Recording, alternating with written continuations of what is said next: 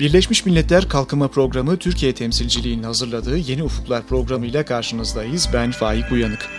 Bu bölümde biyolojik çeşitliliğin korunması ve sürdürülebilir kalkınmanın sağlanmasında çok önemli bir rol oynayan deniz ve kıyı koruma alanları hakkında konuşacağız ve konuğum da Türkiye'nin deniz ve kıyı koruma alanları sisteminin güçlendirilmesi projesinin sorumlusu Sayın Gülden Atkın Gençoğlu. Hoş geldiniz. Hoş bulduk. Şimdi bu projenin detaylarına döneceğiz ama ilk olarak şunu sormak istiyorum. Deniz ve kıyı koruma alanı ne anlama geliyor? Deniz ve kıyı koruma alanı kısaca ve en basit tanımıyla doğal, tarihi ve kültürel özelliklerinin korunduğu deniz ve kıyı alanlarıdır. Bu koruma yasaları altında yöre halkının ve paydaşların katılımıyla ve desteğiyle yapılır. Burada Türkiye'deki yasal durumla ilgili bir parantez açmak istiyorum. Türkiye'de mevzuatta tanımlanmış farklı korunan alan statüleri var.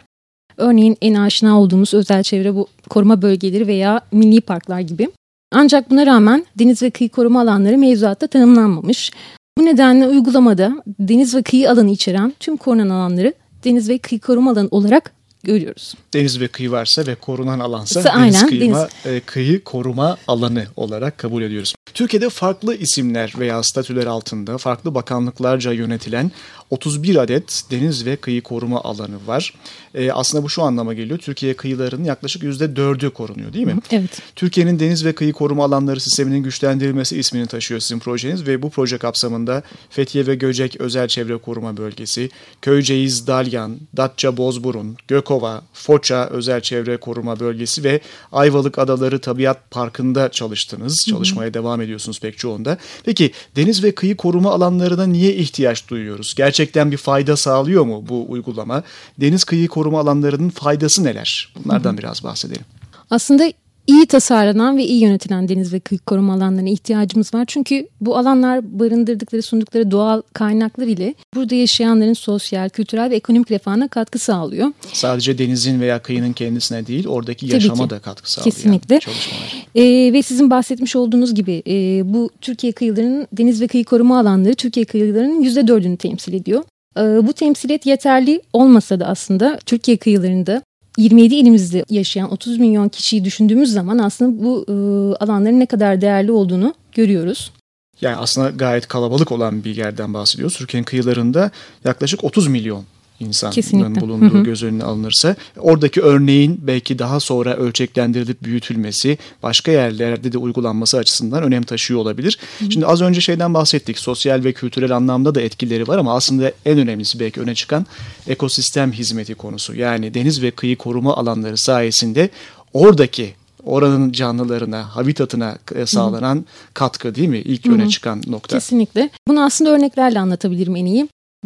Deniz kıyı koruma alanları deniz canlılarını koruyor. Bizim çalıştığımız alanlarla örneklendirirsek, örneğin deniz çayırları, kum köpek balığı, deniz kaplumbağası, orfos, tepeli karabatak, yunus ve Akdeniz foku gibi küresel öneme sahip canlıların neslinin devamını sağlıyor. Aslında bu aynı zamanda bu alanların sağlıklı kalması ve sağladıkları hizmetlerin de sizin bahsetmiş olduğunuz gibi ekosistem hizmetlerinin de devamı demek. Ayrıca Foça Özel Çevre Koruma Bölgesi için Akdeniz foku, Köyceğiz Dalyan Özel Çevre Koruma Bölgesi için deniz kaplumbağası çok büyük bir öneme sahip. Bu alanların tanınır olmasını sağlayan en büyük etken. Aslında bu programı 90 küsur haftadır yapıyoruz. Yeni Ufuklar Programı'nı ve ilk bölümde de sizin projeniz henüz bu aşamaya gelmemişti. Yeni bir projeydi. Yine sizin projenizi konuşmuştuk. Ve o zaman kum köpek balıkları hakkında konuşmuştuk. Arşivden girip bakmak mümkün. Adresi verelim. tr.undp.org adresinden veya yeniufuklar.info adresinden podcast arşivimize ulaşılabiliyor. Bu bölümde konuştuğumuz konuya katkıda bulunmak isteyenler Twitter üzerinden Yeni Ufuklar etiketiyle görüşlerini ve düşüncelerini bizlerle paylaşabilirler. Hemen bir not da ben aktarayım. Doğanın hiçbir ücret talep etmeden sağladığı hizmetlere ekosistem hizmeti diyoruz. Az önce bahsetmiştiniz. Ve genellikle doğada bunu korumak bizim ne işimize yarıyor ki sorusuna yanıt vermemizi sağlayan bir hizmet bu. Ama elbette sadece bununla sınırlı kalmıyor. Sosyal, kültürel, ekonomik refaha da katkıları var değil mi? Kıyıları korumanın. İklim değişikliği mücadele, kıyı erozyonunun kontrolü, doğal arıtma sağlamasının haricinde bir de deniz kıyı koruma alanlarının ekonomik faydaları var. Bunlar geçim kaynağı. En önemli faydası geçim kaynağı sağlaması. Bu alanlarda yaşayanların çoğu balıkçılık ile geçiniyor. Aynı zamanda balık stoklarını koruyarak sağlıklı ve güvenli gıdaya ulaşmamızı sağlıyor. Deniz ve turizm, rekreasyon faaliyetleri yöre halkı için en önemli ve en büyük gelir kaynağı. Bu alanlar ziyaretçi akınlarına uğruyor. Bunun en önemli nedeni ise bu temiz deniz ve kıyıları sessiz olması, zengin doğası ve kitle turizmi olmaması. Yine doğal, tarihi ve kültürel özellikleriyle farklı turizm seçenekleri sunuyor. Bunların hepsi aslında deniz kıyı koruma alanlarının sağladıkları ekosistem hizmetleri ve bunlarla sınırlı değil. Biz proje kapsamında 6 proje alanımızda bu hizmetlerin ekonomik değerini hesapladık. Ve sonuç olarak aslında bu alanların bu ekosistem hizmetleri ile yıllık 800 milyon TL yöre ekonomisine katkı sağladığı ortaya çıktı. Şimdi bu etkiler elbette dolaylı olarak insana katkı sağlıyor ama acaba algıya ne kadar yansıdı? Yani bölgedeki insanlar yapılan bu çalışmaların kendi hayatlarıyla bağlantılı olduğuna dair bir algıya sahipler mi? Bu konuda bir çalışma yaptınız mı? Bu konuda evet bir çalışma yaptık. 2013 yılında Foça, Gökova, Köyceğiz, Dalyan Özel Çevre Koruma Bölgelerinde burada yaşayan yöre halkı, balıkçılar ve turizmciler olmak üzere 313 kişiyle anket çalışması yaptık. Bu anketin sonuçlarına göre en başta bahsetmiş olduğumuz insanların korunan alan kavramından haberdar olduğunu ancak korunan alan statüleri konusunda yeterli bilgiye sahip olmadığını gördük. Bu aslında beklediğimiz bir sonuçtu. Korunan alan statüleri hakkında. Evet. Ayrıca sizin bahsetmiş olduğunuz gibi bu alanların canlılar için önemli bir yaşam alanı, sığınak olduğunun farkındalar. Bu aslında en çok kabul gören ifadeydi.